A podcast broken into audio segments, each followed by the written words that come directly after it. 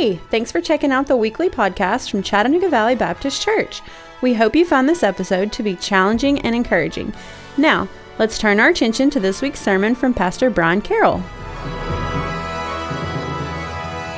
You know, last week we were left with one of the most unfortunate conflicts in the New Testament. We saw Paul and Barnabas in this violent, angry, uh, angry, uh, emotion-fueled split. And what, one of the things we took away from last night or last week is that, is that we see God working out all of these differences, all these disagreements. We see God working these things out. And actually, the, the disagreement we read in Acts chapter 15 actually leads to the spread of the gospel even further than, than perhaps it was even trending in that day. We see that the gospel continues to go far beyond the region of Jerusalem and Judea and Samaria. And now the church has been empowered with a fresh vision in Acts chapter 15 for how Gentiles and Jews could work together in the church, how the church is now growing both numerically and, and spiritually. And so, so God's really done a great work through this, this conflict. And this is where we pick up our journey from last week. And so join me in Acts chapter 16. If you're able, please stand with me as we read from Acts chapter 16 this morning. Beginning there in verse 1. Paul also came to Derbe and Lystra.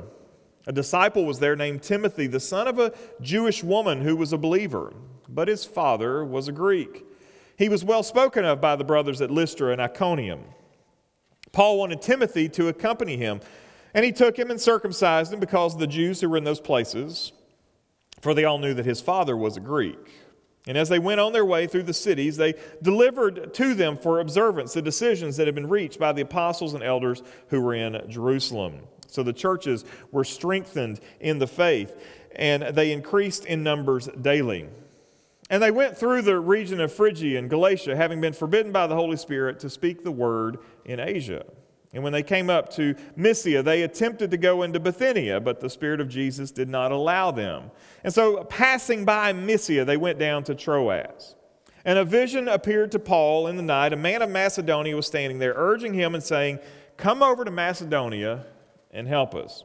And when Paul had seen the vision, immediately we sought to go into Macedonia, concluding that God had called us to preach the gospel to them. Father, I thank you for the encouragement of the Apostle Paul.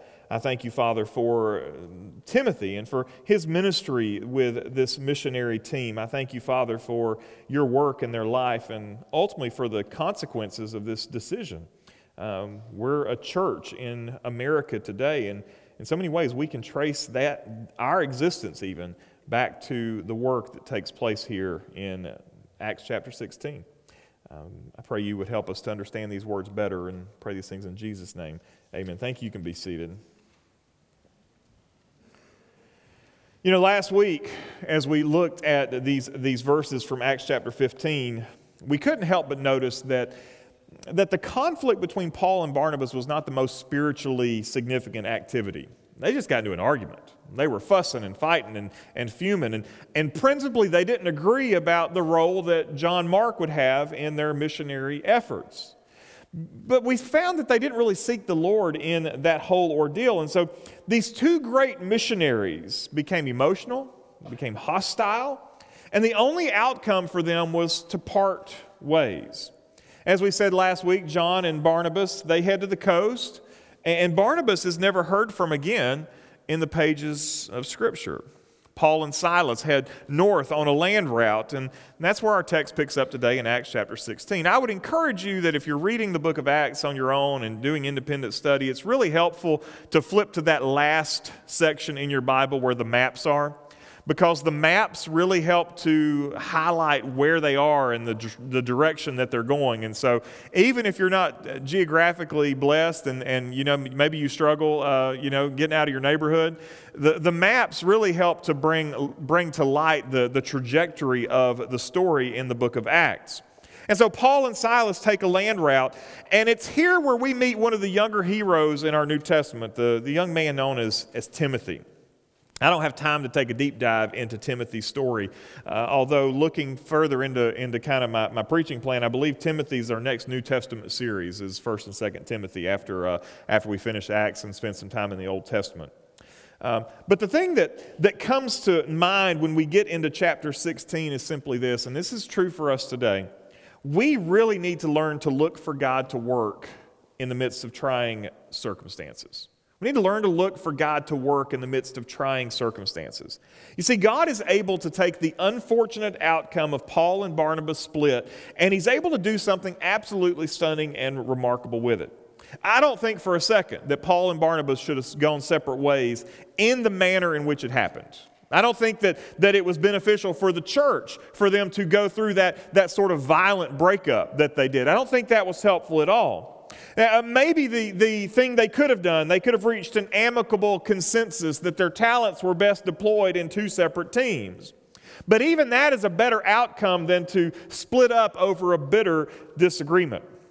And again, we talked about this last week. The Bible doesn't tell us who was right or wrong, but it certainly does lead us to believe that they parted ways over this, this terrible disagreement.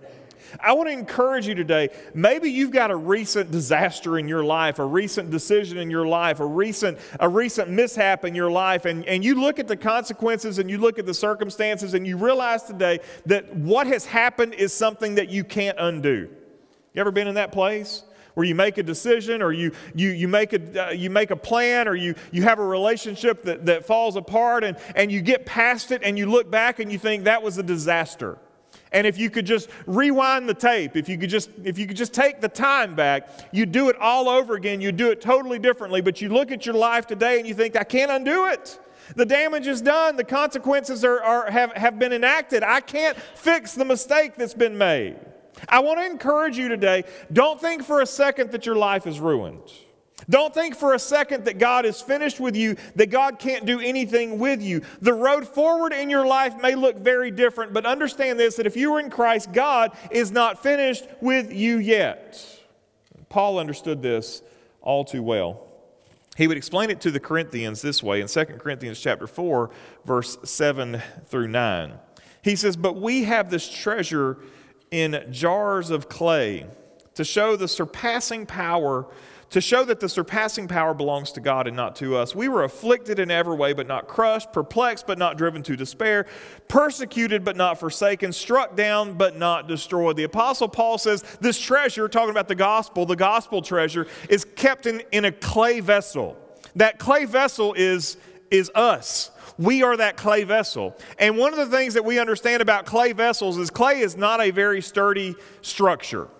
You know, it's good for growing a flower. You can fill it up with dirt. But I, I think of a clay pot, how easily it's broken, how easily it's chipped, how easily it's damaged, how you knock a clay pot off a shelf and you've got a pile of dirt on the ground, right? With clay, with clay shards in it. Clay is not, it's not strong. It's not sturdy. It's fragile. And he says that that's who we are. We're not strong. We're not sturdy. We're fragile. And so our lives uh, very much are, are, are in that way. You say, but I'm, I'm strong. I don't, you know, we're really not in the grand scheme of things. We're really not. We're pretty frail when it really comes down to it. And when we look at our lives, we can see our lives are riddled with mistakes and errors. And it may seem like, as you look at your life, that those mistakes and errors are far too great for God to overcome. But understand this God's not through working yet. And it may be that in the midst of those mistakes and errors, that God is ready to do something significant we understand what happens here. We go back to 15 and we see this terrible argument, this, this terrible mistake that is made between Paul and Barnabas, where they, they split ways and, and go their separate ways. In the middle of this emotionally charged disagreement that they have, we have this terrible conflict. And you could see where Paul and Silas going one way and Barnabas and John going another, where they'd be sulking and grumpy and mad and, and just, just defeated. Look what happens in the midst of Paul and Silas's work. They meet Timothy. God brings Timothy into the picture. And Timothy would become one of Paul's most dependable, trustworthy companions. You see, a bad decision in Antioch was not the undoing of the church. It wasn't something that was going to stop the, the gospel from, from going forward. A bad decision in your life is not the end of the story. It doesn't have to be the end. But recovering from that bad decision does require something from you. It requires you to get back to work. It requires you to get back to faithfulness. It requires you to get back to obedience sooner than later. If you wallow around in your own misery and mire and you don't get back to obedience and faithfulness, don't be surprised to see that God doesn't work in your life. But if you'll reconvene with Him, if you will go back to obedience and go back to faithfulness, you will see that God's not finished with you yet. How many of us, how many of us know people today who've allowed a bad decision or a falling out at church to affect them far longer than it should have? I think we all can identify people in our lives where, where they got mad at church and maybe they've not been to church since. I mean, I know people that this has gone on for, for decades. And you go back and say, What happened? Why don't you go to church? Well, because uh, this church 10 years ago did this. It's like, So did you just give up? I mean, was that that's the end? You're finished? Well, that's not the pattern that God shows us in Scripture. Because what God wants to do is God wants to use the lessons that are learned, the mistakes that are made. Those things are designed to make us better. Those things are designed to, to make us stronger. Those things are designed to make us more faithful. It doesn't mean that we go through life looking for trouble to make us better. I mean, there's places we could go this afternoon, we could get into trouble. That doesn't mean we go looking for trouble.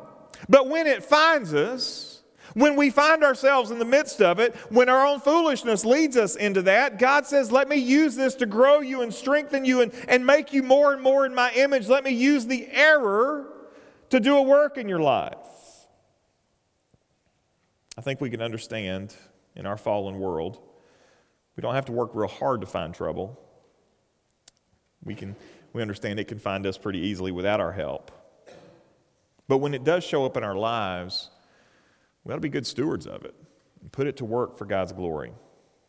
So now Paul and Silas have a new traveling companion, Timothy. They're visiting churches they're encouraging churches. We find the churches growing. It's been a tough season, but there's finally some fruit coming to bear as they resume their faithfulness, as they resume the work that God has called them to do. But notice as they go about the journey what happens. When Luke is recording this for us, he returns to the language about God's guidance in the journey. Did you pick up on this? See, back in chapter 15, when they're splitting, you don't see a whole lot of talk about God. It's kind of they part ways without bringing the Lord into this. But as they go on this new journey, we find that God is working and they're listening to the Lord. We see that, that, that they're, they're hearing God give them direction and, and, and wisdom and vision for where to go.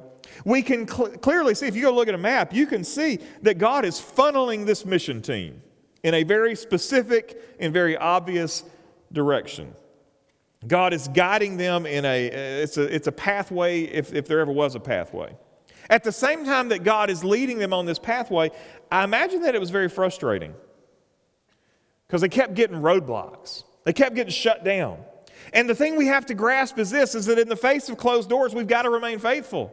In the face of not being able to do what we want to do, we must remain faithful. On at least two different occasions, we read here that the travel plans that these missionaries had came to a stop because of divine redirection. The first stop that they encountered was in Asia, not the continent, but it was the small province where Ephesus was located. God does a great work in Ephesus. There's a church in Ephesus. Some of Paul's closest church friends are in Ephesus. But on this trip, God said, I don't want you going to Ephesus. I don't want you to go, to go into Asia. It may have been for Paul that going there was convenient. It was safe. It was somewhere where he knew he could go and find friends. And God said, I don't want you going there now. We find again, Paul tries to head to the province known as Bithynia. Perhaps he's got his eye on some of the cities there around the Black Sea. Again, look at a map and you can see how all this plays out. But God shuts down that direction as well. Now, we don't know what caused, what, what tools God used to, to give them direction. Uh, perhaps it was just a, a, sense of being unsettled. Have you ever had that situation in your life where, where you're, you're seeking the Lord and, and one pathway just seems uneasy?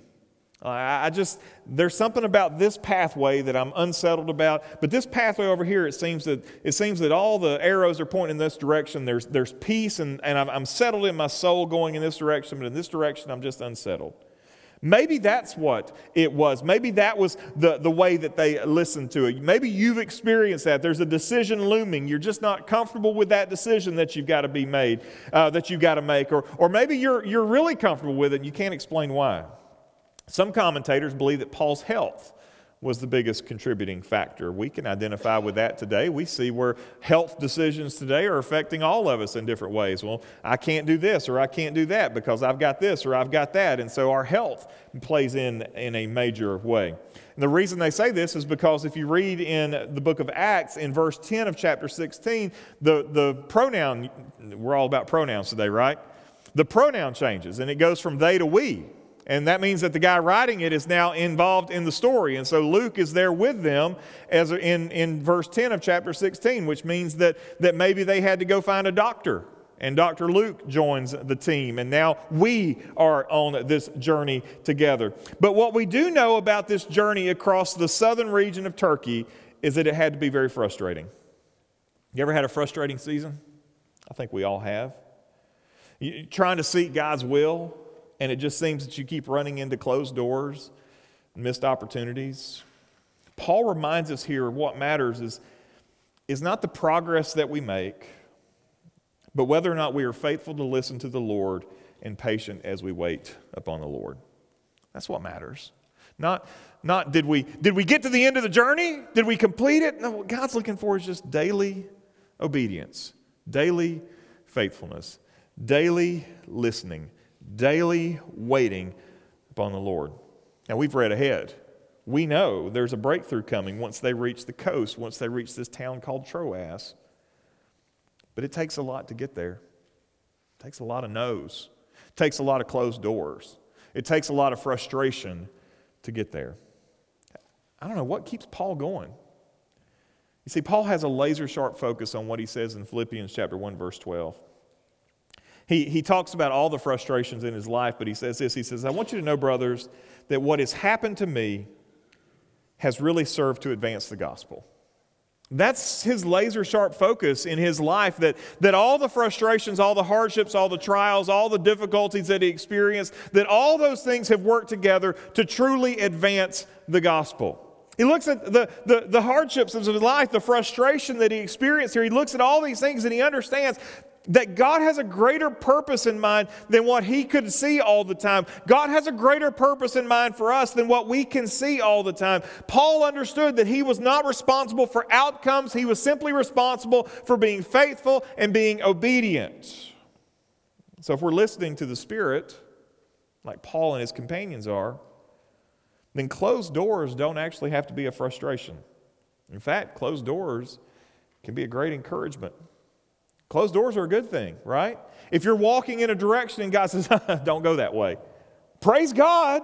How many of us wish that the Lord would have shut the door on some things in our life before we, before we stumbled in that direction? Uh, if we could have just had that door shut, that sure would have saved a lot of hardship and a lot of suffering and a lot of trial, but we wouldn't have learned what we learned from it, would we? Closed doors can be an encouragement they're a reminder that God is working in us and through us, that God has a plan in place for our lives that's better than anything that we could come up with our, on our own. I'm reminded of Abraham and Sarah.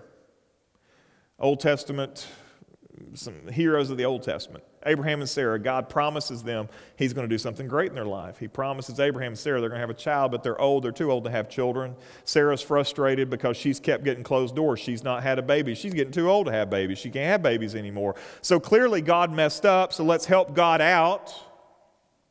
They inject Hagar into the situation. That wasn't the best plan. A closed door would have been great there, but God didn't close that door.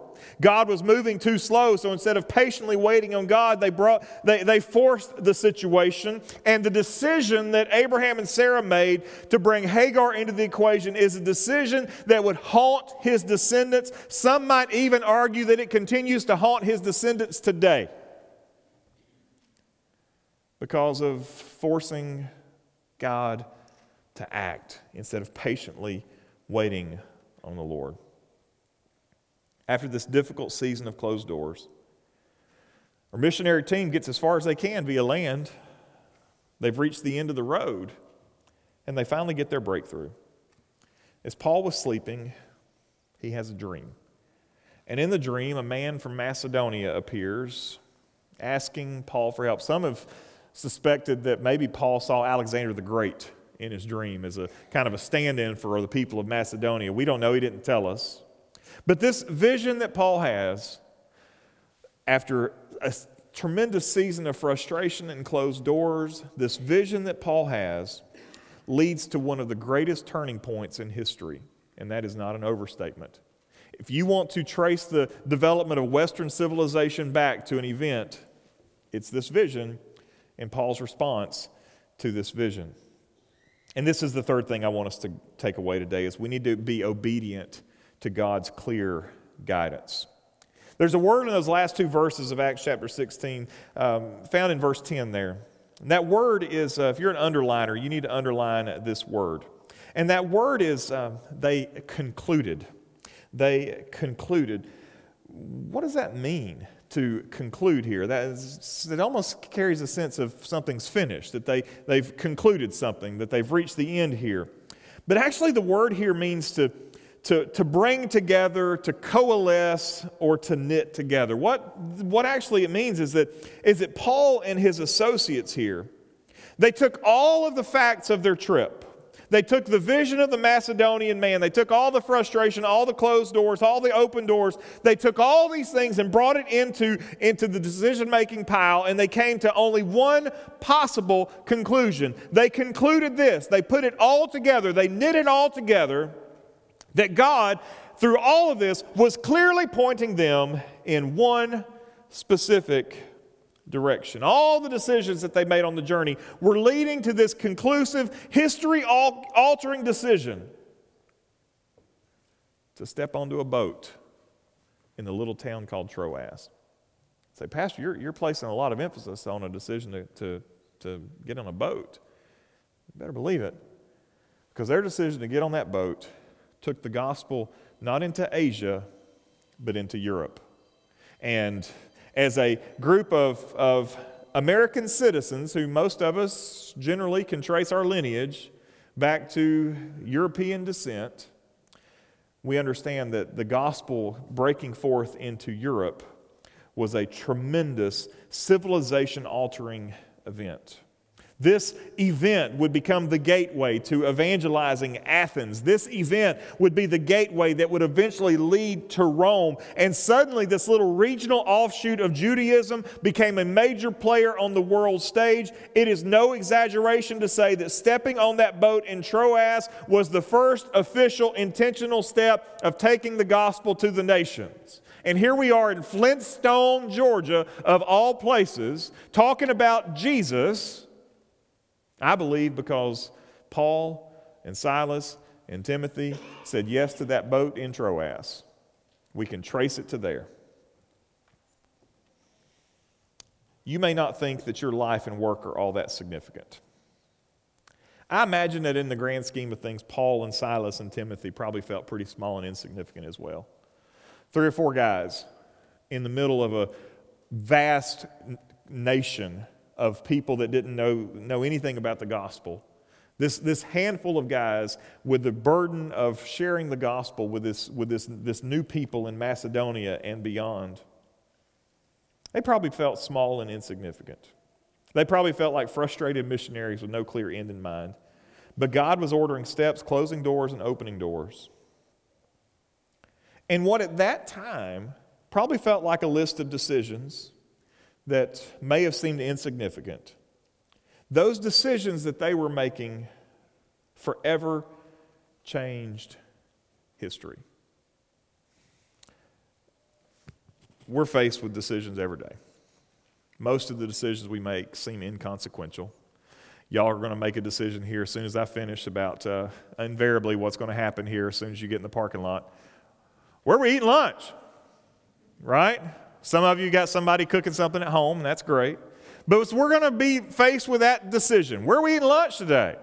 And the family's going to go back and forth about where they, what they had last week or what's, you know, they're going to have those conversations.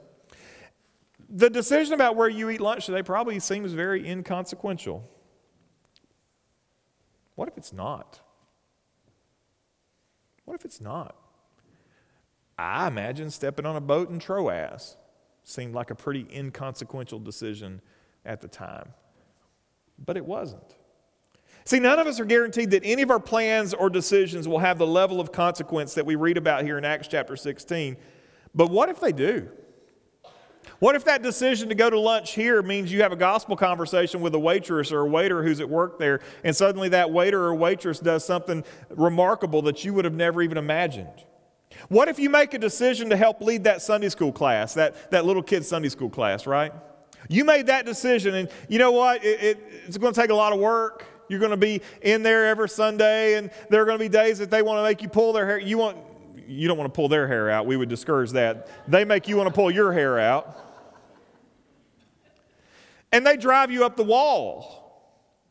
But then there was that lesson where you shared the gospel with that group of third graders and little Johnny in your third grade Sunday school class, it clicked. And little Johnny says, I want to give my life to Christ. And you have the joy of, of leading that third grader to Christ in your Sunday school class. And little Johnny goes and gets baptized. He comes before the church and he becomes part of the church. And little Johnny grows up, he goes to youth group and he, and he, and he learns about what he could do as a missionary, or he learns what it, he goes to camp and he knows that God maybe called him to preach. And what if little Johnny grows up to pastor a church where, where tens of thousands of people hear the gospel and people are saved, all because you made a decision to help teach that third grade Sunday school class? May have seemed inconsequential, but we don't know the consequences of the decisions that we make. Your day to day obedience to the Lord doesn't always have the last chapter revealed. When Paul received the vision, what was he doing? Well, it wasn't leaving Antioch. He didn't get the vision until he was asleep, listening to the sound of the Mediterranean lap up on the shore and the sound of seagulls in the distance. That's when he received the vision, when the journey was at a dead end. There was nowhere else to go. Every other direction was shut down. But here he had this vision as it was time to either go home or get on the boat. God gave him the vision when he had all the pieces to put in place. And many times the trajectory of our lives follows the same pathway. What we have to do is live our lives in daily obedience, in daily submission to Christ because we need to understand this.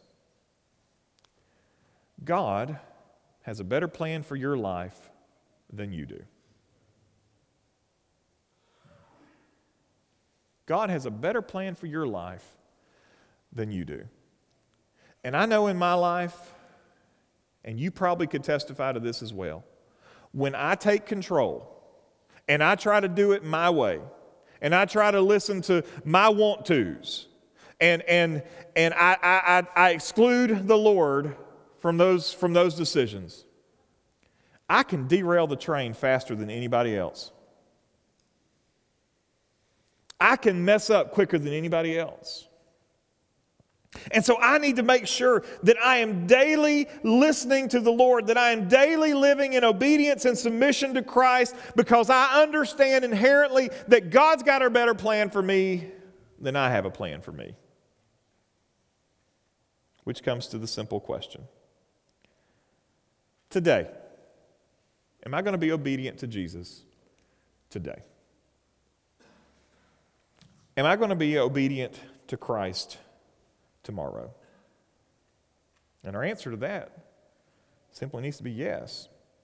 And again, obedience and listening to the Lord, doesn't guarantee that we won't be frustrated. I can promise you there's going to be a lot of frustrating days where you want to go and the Lord says no, and you want to stay and the Lord says go. There's going to be those all kinds of frustrating days. You may even find that the frustrating days outnumber the other days. We want the pieces in place, but we miss the simple truth because getting the pieces in place may very well be part of the journey that God has for us.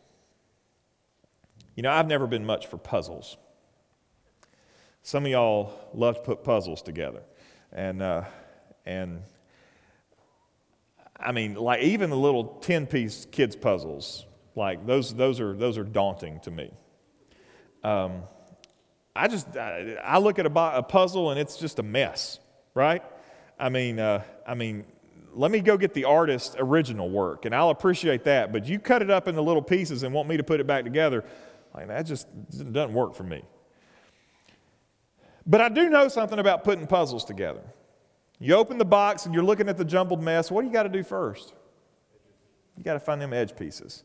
And it's really nice if you can find those corner pieces because that starts to put framework around the work that has to be done. You find those edge pieces, you get those laid out, and maybe you start to collect the colors together. You know, it's a sunset, so all the orange pieces probably go where the sun is, right? At some point, you conclude the puzzle when you've got all the pieces put together. And if you're lucky, you've got a good picture on the box of what you're supposed to be doing. I want the answer. I want the finished product. I want the, the, the, the, the picture without the work. That's not how God often works, is it? What God wants us to do is faithfully find the edges, faithfully find the structure, faithfully find those pieces that give us guidance. And as we are obedient, as we're faithful, as we look for the Lord, we eventually get to that desired outcome. But it takes a lot of work, it takes a lot of determination. But more than that, it takes a lot of faithfulness to get there. And so, if there's any encouragement for us today as we read through this outcome of this terrible argument in Acts chapter 15, Acts chapter 16 challenges us in this way stay faithful. When life is hard, stay faithful. When the illness won't end, stay faithful. When the job still stinks, stay faithful. When the pieces aren't there, stay faithful. God wants us to be obedient daily, each and every step, each and every decision, for His good and for His glory. Stay faithful. Would you pray with me, please? God, I thank you for the encouragement of Paul and Silas and Timothy and, and even Luke. God, I thank you for their faithful obedience in a frustrating season. I thank you, Lord, that they may not have uh, had the answers when they began their journey. In fact, they began their journey under hostility and conflict, and it seemed like everything was, was coming unglued. But God, thank you that you fix the broken pieces, that you can take the worst mistakes of our lives and you can, you can do amazing things with those mistakes. Thank you, Lord, that you can take the decisions that we make, the inconsequential decisions that don't seem like they amount to much, could be the decisions that change somebody's life. And so, Lord, may we be faithful in those decisions. Maybe listen to you. Look for closed doors and open opportunities. God, help us be faithful daily. Lord, I pray that if there's any here today that need to give their life to Christ, that today would be a day that they would follow Jesus. Understanding today that the plan you have for their life is better than the plan they have for their life and that the outcome you want from their life is, is eternal life. And the outcome that we have for our lives apart from Christ is, is death. So, Lord, if there's any here today that are listening in this room or from home, may they seek your face. May they be willing to trust Christ today. Pray these things in Jesus' name. Thanks for listening. If you would like more information about Chattanooga Valley Baptist, check us out on the web at cvbchurch.org. If you would like to join in person, we worship every Sunday morning at 1045. We're just minutes from downtown Chattanooga. We hope to see you soon.